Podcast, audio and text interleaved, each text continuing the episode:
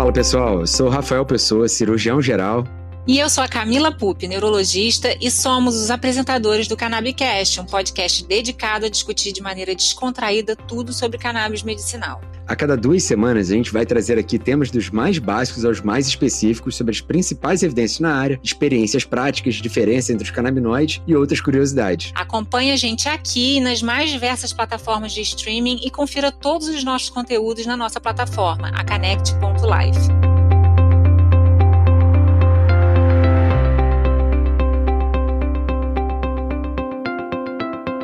Fala, queridos Connectors, estamos de volta aqui. Como prometido no último episódio, a gente acabou colocando em dois episódios esse, essa grande conversa que a gente teve com o Ricardo. E como prometido, tá aqui a segunda parte dessa grande conversa e a gente vai falar muita coisa bacana. É isso aí, pessoal. Aproveitem e fiquem aí com esse episódio.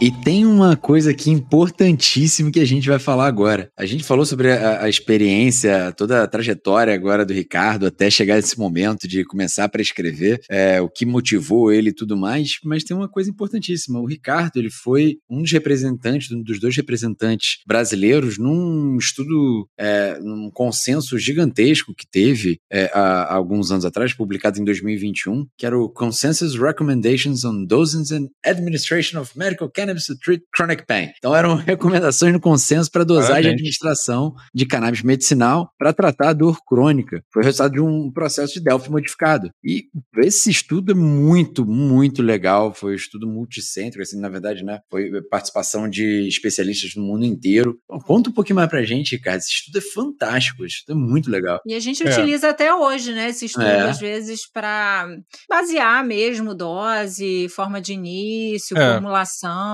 Bom, essa foi a, a ideia, né? Então, quer dizer, é, nada nasce do nada, né? Esse estudo foi patrocinado pela Canopy, que na época era a maior empresa de cannabis medicinal do mundo, né? Chegou a ter um valuation na bolsa de Nova York de 18 bilhões de dólares, e na época ela estava no hype, estava tudo mais. E a Canopy precisava justamente disso. Por que, que a gente vende esse negócio? Qual a argumentação disso? Como é que as pessoas podem utilizar? E a Canopy, né, através de, dos seus gestores, né, selecionou pessoas que já tinham alguma experiência com cannabis em alguns lugares do mundo, prescritores, né? E para minha sorte, um dos dirigentes da Canopy, o dirigente na época do Brasil, América Latina era o Wellington Briggs, né, que é um cara fantástico. Ele foi e me chamou, como eu já tinha bastante experiência com dor, quando eu fui lá visitar a Canopy, lá no Canadá, convite deles, ele me chamou para participar desse estudo. Então a gente passou junto desse estudo. Esse estudo foi no método, como você falou, Rafa, um método chamado Delphi modificado, é um método que a gente faz várias perguntas. A gente, eu participei da formulação das perguntas, junto com outros colegas, participei da formulação, quer dizer, quais perguntas que a gente faria para um especialista, uhum. como é que prescreve, não sei, né? A gente fez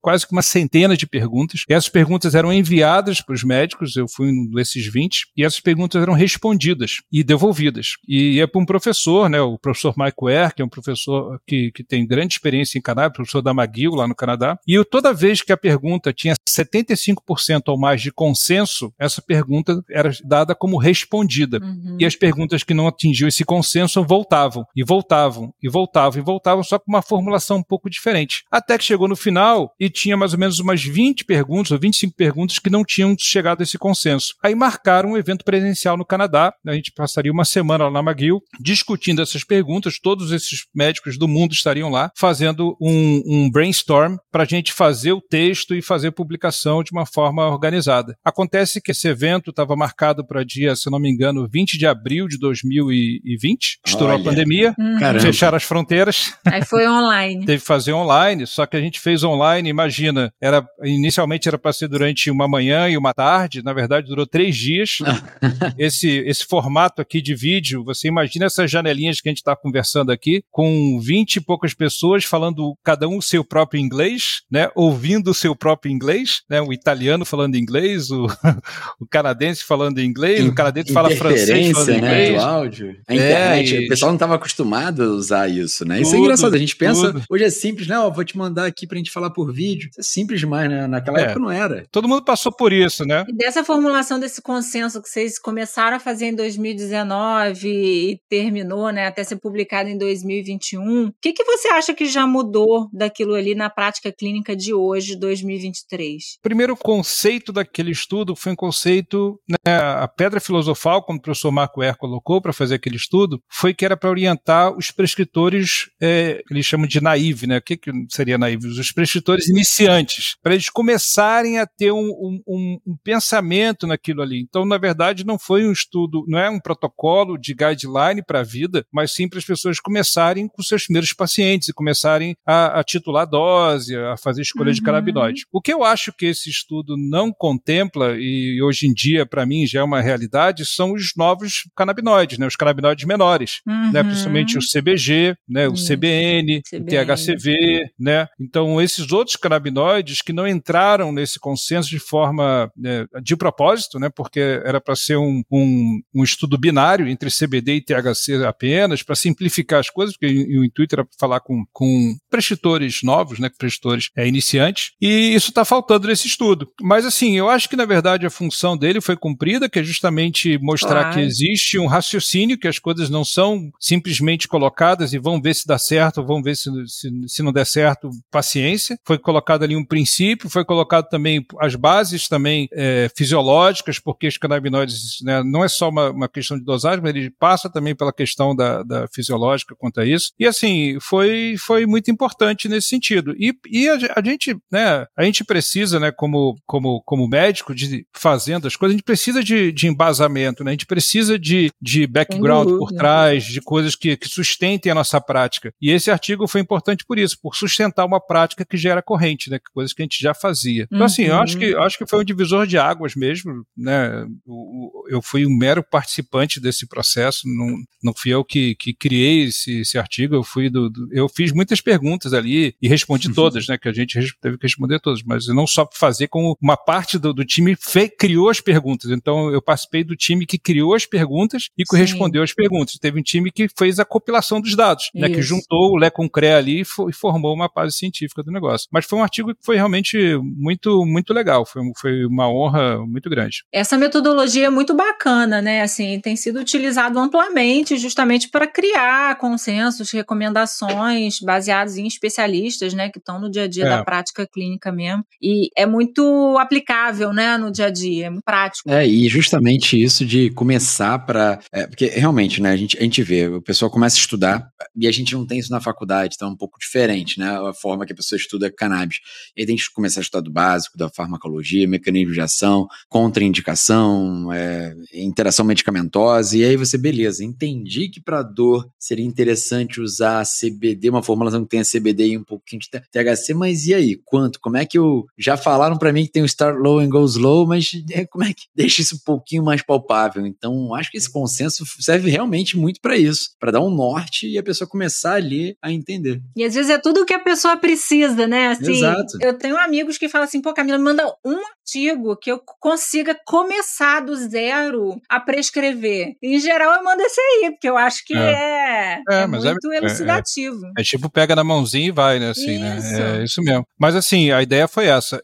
quando eu estava na faculdade, né, 20 e poucos anos atrás, já, já tô já com 23 anos de formado, existia uma, a moda da medicina baseada em evidência. Né? Tudo era medicina baseada em evidência. O que é medicina baseada em evidência? É você pegar uma doença e você aplicar uma tecnologia, seja um remédio, seja uma cirurgia, seja o que for, e comparar com outra coisa. Né? Então você tem 100 pacientes, você dá um remédio X e dá um placebo, você compara né, efeitos colaterais, você compara a taxa de sucesso, você compara tudo isso. E você vai chegar num número. Ah, 60% dos pacientes melhoram, 10% tem dor de cabeça, 10% tem, morrem, sei lá, você vai chegar a um resultado daquilo ali. Isso aí é medicina baseada em evidência. Acontece que o mundo real, a prática médica, não respeita isso. A prática médica é baseada em tentativa e erro, é baseada em experiência pessoal, é baseada na resposta terapêutica do seu paciente. Então existe uma desconexão entre a medicina baseada em evidência e o que você faz no seu consultório. Por isso, nos últimos anos, tem surgido a moda, né, a, a, o trend da medicina do mundo real, uhum. que justamente esse artigo é medicina do mundo real, é uma observação do que, que está realmente acontecendo. Então, há algum tempo atrás, né, aquele relato de caso, é, experiência de um certo serviço, experiência de um certo professor publicado, era completamente negligenciado. As pessoas falavam, ah, isso aí não presta, isso aí que o cara está uhum. falando, isso aí que, que a USP está falando, que, que o fundão está falando, que não sei o que, isso aí não vale para a realidade. Hoje em dia, não. Hoje em dia, esse tipo de consenso, de experiência pessoal, num professor ir lá fazer uma masterclass falando sobre, ah, como é que eu trato, sei lá, coxoartrose. Ah, vai lá o cara que é um papa da coxoartrose em São Paulo ou no Rio, não sei o que falar. As pessoas prestam atenção, porque passaram a, a entender que aquilo ali é medicina, que aquilo ali é o mundo real, que o que tem no artigo vale para embasar a gente, mas na verdade o mundo real é você ver o que que seu professor faz, o que que seu grupo faz, o que você faz. Isso é que vai ajudar a gente a realmente tratar pacientes e não cuidar de papel. É, outra crítica que tem sido cada vez mais né, levantada é sobre a questão do mundo da pesquisa clínica, né? O mundo da, o mundo da pesquisa clínica, ele é hermético, assim, tudo é perfeito. Ele né? é hermético, são, é. é eles a são, validade externa né? é questionável. Exatamente. Então, assim, a gente até tem uma pesquisa que a gente fez, né, sobre a diferença do paciente ser tratado é, no ambiente de pesquisa clínica e no ambiente ambulatorial, como é diferente, como eles se sentem diferentes, como que os formulários de qualidade de vida, eles respondem diferente mente claro. no, em, em, cenários diferentes. Claro, estão sendo vigiados, é. né? Estão sendo vigiados, monitorados. A pessoa reage. É. Quando tem uma câmera, né, a pessoa fala diferente, age diferente, né? E tal. É, é lógico, isso aí é, faz parte da natureza humana. É complexo, mas ao mesmo tempo eu, eu entendo e, é. e é, levo muito em consideração né, a medicina baseada em evidências, os estudos clínicos. Eu acho que eles respondem Sim. muitas coisas, mas eu acho que tem gaps que a gente só consegue responder de fato no mundo real. Sim, não, não é só isso, né? Tem que ter isso, complemento, tem que ter, tem que ter essa, essa fluidez, essas plata, multiplataformas. É. E, e, até porque, assim, a gente para para pensar um pouco é, em grandes investimentos, né? Vamos lá, a gente sempre fala sobre, na pesquisa, eu acho que a gente já pode até emendar com uma pergunta importante aqui, mas a gente sempre fala na pesquisa que a gente deveria ter a escadinha de você ter relatos de caso, é, ter série de caso, para depois ir estimulando e testando, na verdade, até antes disso, uma plausibilidade biológica, faz sentido fisiológico fisiologicamente em bancada, in vitro, é, em estudos pré-clínicos, é, né? Pré-clínicos. E você começar a fazer isso. É, mas, por exemplo, é, em níveis de grandes estudos clínicos, ensaios clínicos gigantes que custam muito dinheiro, existe uma grande discussão no meio da cannabis, porque, de fato, onde estão os grandes investimentos em, né, em, nesses estudos? Estão em farmas que às vezes vão investir para moléculas patenteáveis, né, como uma forma, novamente, repetindo a palavra pela terceira vez, como investimento investimento. Então, restam as, a, a, governo, então a fundos públicos financiar esses estudos, e isso a gente sabe quantas vezes, muitas vezes, é muito difícil. Então, ter esses estudos de, de mundo real, né? então, dados de mundo real através de acompanhamento de pacientes em larga escala, é, utilizando métodos como o Delphi modificado, o Delphi, o Delphi modificado, enfim, é, diversos esses métodos que a gente consiga pegar a experiência de milhares de pacientes, a gente muitas vezes aumenta o N de certa tamanha maneira que a gente consegue até aumentar um pouquinho da, da dessa validade externa. Foi o que aconteceu é. com aquele estudo da Michael J. Fox Foundation sobre exato, doenças de Parkinson em cannabis, né? Uma base de dados gigante, um survey que eles mandaram para, sei lá, acho que 2 mil, 3 mil pacientes, mostrando exatamente onde a cannabis atua na doença de Parkinson, assim, quais foram os efeitos de fato relevantes, né? É. A questão é que esse estudo do mundo real, para ter validade, você precisa de um N muito alto, né? Você precisa é. de um número de casos exato. muito grande para você conseguir perceber um padrão, né? Então, por exemplo, esse estudo que foi feito de Delphi, com eu, com mais o Wellington Biggs e mais a galera, foi com mais de 20 médicos, né? Que é um N de médicos alto. Você conseguir juntar 20 médicos para discutir um negócio, é, é, quando não sai pancadaria, é raro, né? Assim, é.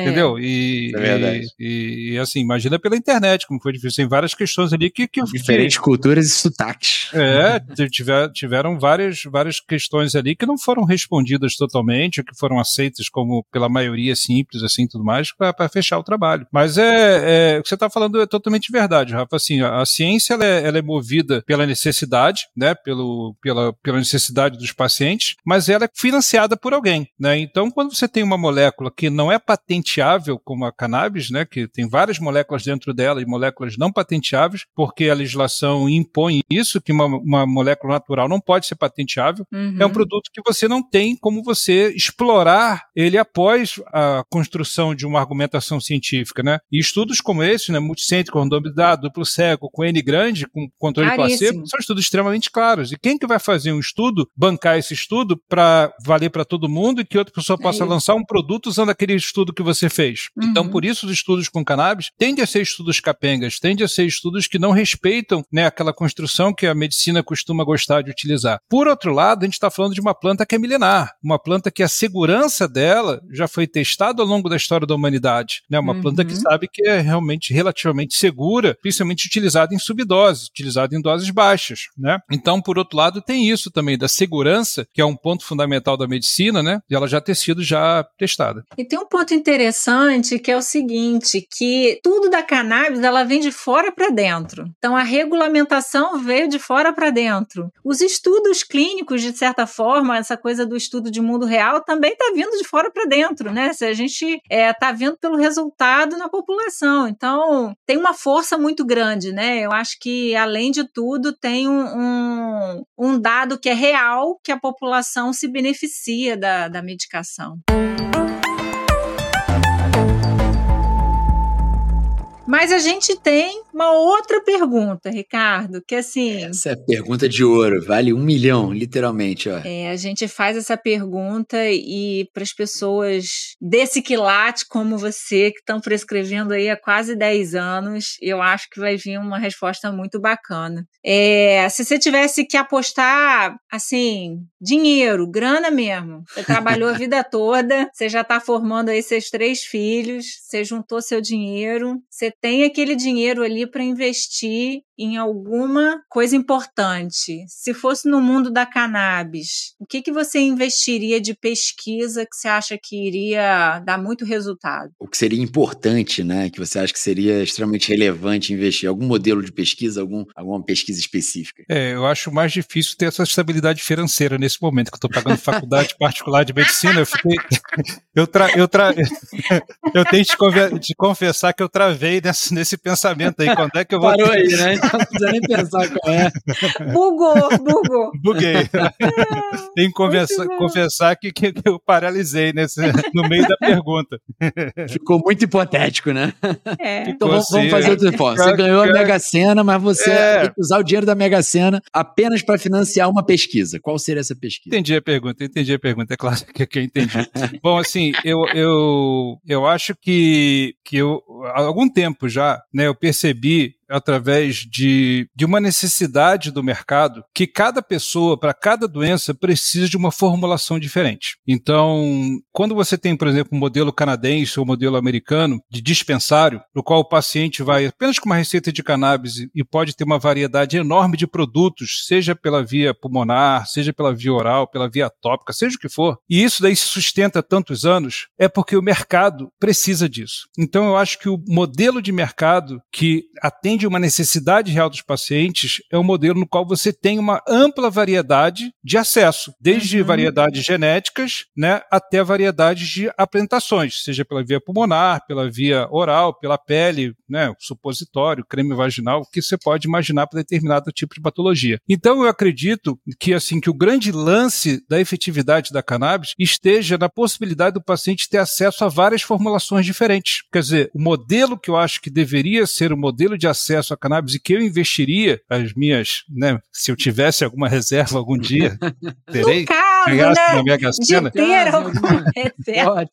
eu investiria no modelo, no modelo é, no qual o paciente pudesse customizar o tratamento dele. Quer dizer, que o paciente tivesse acesso a vários tipos diferentes de canabinoides, em várias formulações diferentes e várias apresentações diferentes. Eu acho que esse é o caminho real. Infelizmente, o modelo regulatório que a gente tem no Brasil não permite isso. É um modelo no qual a gente faz né, o acesso, sim, de vários produtos diferentes, mas baseado né, num, num, numa, numa variedade muito grande de, de, de possibilidades ali, difícil de, de, de, consolidar. Eu acho que a Connect aproxima muito disso, né? Uma vez que é uma plataforma que tem vários produtos ali disponíveis e tudo mais. Mas eu acho que é por aí, né? Cada paciente precisa encontrar o seu caminho. O médico ele é um gestor do tratamento, mas ele só é um guia do tratamento e o próprio paciente que, que encontra o caminho dele, baseado na experiência pessoal, baseado no que ele fogo percebe. Aqui. Deixa eu botar fogo aqui. Você acha que o papel da inteligência artificial nessa escolha da medicação correta, junto com o perfil farmacogenético, ajudaria aí nessa? É, eu acho que sim. Eu acho que de repente ele pode perceber que tal variedade é, para o paciente ajuda, ele vai conseguir traçar variedade que tem um perfil químico parecido com aquilo ali, né? Fitoquímico em termos de canabinoides. Qual finalidade, terpenos. né? Seria. Para tal finalidade, não. A cannabis é um negócio muito esquisito, sabe? Assim, tem pessoas que usam a mesma variedade e ficam completamente chapadas, goiaba. Tem pessoas que, que ficam é, elétricas, superativas, que ficam focadas. Então existe uma aquela. Mas aquela... aí entra a genética, eu acho, não? Perfil de entra... receptores, não, talvez. Mas justamente isso, né? A farmacogenética da pessoa, dos receptores, que a gente não sabe como é que ele funciona, a gente consegue mapear o gene que, que causa isso, mas a gente não sabe por que, que isso acontece, é. né? A gente trabalha com perfis estatísticos daquilo ali. O próprio trabalho do Meshulam, aquele teste maluco que ele fez lá, que, que levou todo mundo para um jantar e serviu uhum. bolo para várias pessoas. Ele fez um bolo com 10 miligramas é. de THC, né? Por fatia, era alguma coisa assim. Exatamente, ele fez, ele fez um bolo, né? Ele pegou, ele, na verdade, ele testou vários canabinoides antes do THC. Ele testou CBD, CBN, testou vários canabinoides até que ele testou o THC com os amigos dele. Levou várias pessoas para um, um jantar e depois de jantar a mulher dele fez um bolo e serviu fatia. A mulher dele que fez, né? Fatia de bolo para várias pessoas. Um ficou contemplativo, ficou olhando o teto, ficou olhando né, os móveis, outro ficou com paranoia, ficou ansioso, outro ficou falando pra caramba, outra começou a chorar,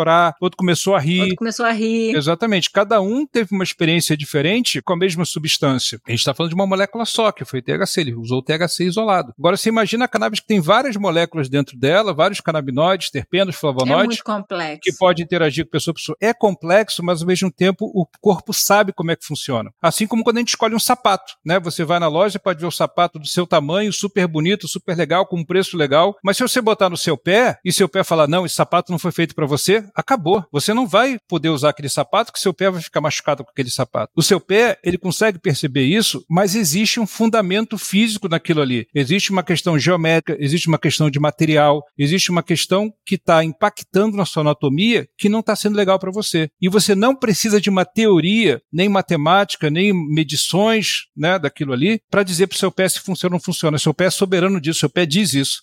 Então a gente tem que respeitar muito o que nosso corpo diz em várias questões, se a gente se dá bem, se dá mal com uma certa substância, e utilizar isso como referência para a gente. A gente tende a viver num mundo moderno que vai assim, ah, não, para tal coisa, tal coisa é bom para tal problema e para tantos quilos você tem que usar tantas miligramas de tal coisa e na realidade não funciona assim, né? O Rafael, assim como eu já trabalhou em CTI, né? A gente, a, qualquer medicamento que a gente usa... Eu trabalhei também, trabalhei você também. também? Ah, então você sabe muito bem como é que... de CTI. Então, Camila, você sabe muito bem que não existe dose padrão de fentanil, não existe dose padrão de noradrenalina, não existe dose padrão de dobuta. Você vai testando e você vai vendo no monitor lá como é que fica o paciente, entendeu? Você faz a titulação de dose. Titulação de dose dose para tudo. Não existe assim, ah, o paciente com pós-AVC precisa de tanto de midazolam para se adaptar bem ao tubo. Não é assim, cara. Tem paciente que subdose, tem paciente que pancadão para conseguir ficar sedado, bem adaptado ao tubo. Então, assim, na verdade, na verdade, a medicina tende a padronizar as pessoas, tende a padronizar as doenças, tende a colocar assim, para homem, para mulher, em tal idade, em tal peso, usa isso aqui, mas a medicina do mundo real não é assim, é totalmente personalizada. Aí quando você fala de um produto, de uma planta que tem 500 elementos dentro dela, desses 500 elementos, muitos ativos muito importantes, como os canabinoides principais, né? Pô, como é que você vai trabalhar com tantas variáveis assim de uma forma pragmática, de uma forma assertiva? É tentativa e erro mesmo, entendeu? Então, o caminho da cannabis como medicamento, se fosse apostar dinheiro nisso, seria na customização de, de, de tratamento, cada pessoa tendo experiências diferentes, encontrando o seu caminho. A orientação médica é muito válida para a pessoa conseguir chegar a esse ponto, mas tudo é empírico nesse, nesse sentido, o paciente encontrar aquilo que realmente ajuda ele. Mas a metáfora do sapato adorei. É, essa aí foi maneiro. Adorei. Eu, eu, sou, eu, sou, eu funciono muito bem com metáfora. Aliás, eu acho que grande parte é. da população. Mas é. foi bem bacana. Gostei. Mas é sensacional. A gente aproveitou, a gente falou bastante de pesquisa, assim. É só a gente tem que lembrar que o Prêmio Canect de Incentivo à Pesquisa já está aberto. As submissões para trabalho já estão abertas e estão, ó, cheio de gente, Ricardo, já botando. A gente fez, a gente desenvolveu esse prêmio justamente para incentivar as pessoas, os colegas médicos, a publicarem seus relatos de caso, séries de casos. A gente já tem bastante gente com que já está gerando bastante é, experiência com muitos pacientes, estão é, trabalhando em, em, universidades também, e trazer esse conhecimento, que façam é, revisões sistemáticas e que trabalhem com isso, ou que já tenham publicado, a gente aceita também trabalho já tenha sido publicado há 24 meses, então até esse consenso talvez lhe desse para participar. É, isso, e... não, isso, é, isso, é, legal, porque dá muito trabalho, cara. Eu escrevo muita coisa mesmo e, e assim, dá muito trabalho. É muito trabalho. muito trabalho. E assim, a ideia é ter esses. A submissão acaba é, agora em meados de setembro e vai ter uhum. a segunda fase, que vai ser com a apresentação oral em São Paulo. Vai ser um evento super bacana, tem muita gente já procurando.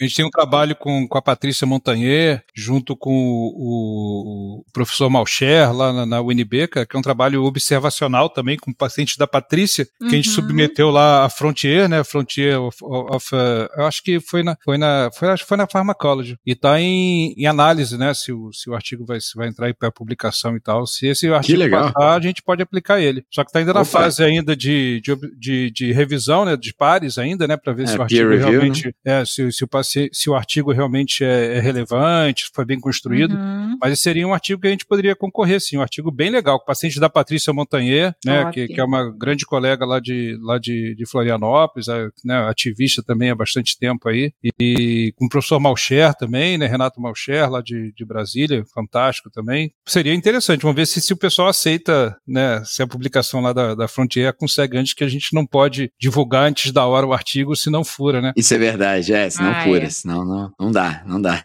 é, pode falar dele. Esse artigo mesmo aí da, da Canopy, né, que a gente publicou, cara, eu fiquei com esse artigo na gaveta prontinho durante quase um ano, sem poder falar para ninguém, assim. Nossa. Quer dizer, eu falava, eu falava. E ansiedade. Vai ter um artigo aí muito legal falando sobre doses, coisas assim, mas eu não posso te mostrar, não. É. Eu posso te mostrar, eu posso te mostrar até no meu computador aqui para você ler, mas eu não posso te, te mandar porque tem, tem o sigilo Se aqui, né? É. é. não pode, não pode. A gente tem que, que guardar isso aí porque, né, para ninguém copiar, para ser uma coisa original, para não perder aquilo ali que. É. E isso, infelizmente, é real. Não, em, em medicina é. o que mais tem é plágio, né? É. O que mais tem é plágio, né? E roubo de ideia mesmo, né? Tem, rola muito isso. É, é, porque muito assim, não vou dizer nem que seja por causa de grana, né? Mas por causa de, de pessoal curte a Sim, fama, né? vaidade. né? Curte vaidade, né? Quem foi o primeiro a fazer a ovelha clonada, quem foi o primeiro a clonar uma criança, quem foi o primeiro a fazer qualquer coisa, o cara vira, né? É, matéria no mundo inteiro, né? Então, assim, Isso é medicina, verdade. medicina vive. A gente não ganha dinheiro, mas a gente vive muito de vaidade, né? Muito. Médico é perigoso. É. Ah, muito bom, hein? Sensacional esse episódio. E a gente teve aqui que dividir em dois episódios, né? A gente teve aqui que já dividir em duas partes, porque foi sensacional. Foi é muito bacana ver toda essa experiência ao longo dessa de quase uma década aí já, é, com pacientes com cannabis medicinal e, e o quanto da sua visão foi interessante e importante no mundo inteiro. E muitas, eu tenho certeza que milhares de profissionais médicos no mundo inteiro já usufruíram desse artigo que vocês publicaram publicaram. Então, assim, é, eu, eu parabenizo e agradeço demais a todos, você e todos do grupo por esse artigo, ficou bem bacana. A gente vai deixar o link aqui, obviamente, na descrição do, desse episódio. Esse é um artigo está aberto, né? Então a gente já conferiu, é um artigo aberto não precisa pessoal dos métodos diferentes para se acessar um artigo. A gente põe aqui o artigo na íntegra. Muito obrigado, Ricardo. Foi um episódio sensacionais. Ricardo, muito obrigada de verdade. Acho que esse papo vai surtir é, bastante repercussão, assim, né, no mundo. Eu mesma não conhecia totalmente a sua história e fiquei bastante impactada, assim, com todo esse percurso, né, e especialmente pelo início que te motivou a estudar mais, a buscar mais esse tipo de conhecimento. E é muito legal, assim, é inspirador ouvir é uma pessoa que começou a prescrever lá atrás e que buscou conhecimento, né, pelas próprias pernas, né, indo nos lugares e estudando. Eu acho bastante é, motivador de quem quer começar a prescrever agora, né, saber que é muito mais fácil, né, agora com artigo, com dose, com titulação, recomendação de especialista, é muito mais fácil, mas tem toda uma história por trás disso, né. É, Camila, Rafael, muito obrigado pelo convite, foi uma grande honra e eu falei com vocês de coração aberto, falando né, nada mais do que a verdade da, da história. E assim, é aquilo que eu falei para vocês desde o início, né? É, assim como o pessoal que começou a fazer cirurgia por vídeo teve que ir lá para os Estados Unidos, teve que ir lá para a Europa para ver as primeiras cirurgias por vídeo na Alemanha, nos Estados Unidos, aprender com os caras lá, às vezes trazer equipamento na mala para começar a operar os pacientes no SUS para ver como é que é, comprar o equipamento. A medicina é feita por isso, é feita por pessoas que correm atrás das coisas para fazer. Assim como eu fiz isso, outras pessoas estão fazendo com outras tecnologias, com outras é coisas. E é assim que motiva a gente. Eu acho que assim faz parte de, de, dessa nossa vontade. Construção do conhecimento. Dessa vontade de ajudar as pessoas, né? Mas como eu disse para você, não é uma questão altruística, é uma questão que esse é meu negócio, esse é meu ganha-pão, essa é a minha vida. E eu gosto disso, ainda bem que eu gosto. gosto muito. Sensacional. Sensacional. Muito obrigado e tchau, Tchau, pessoal. Tchau. Valeu, galera. Obrigado.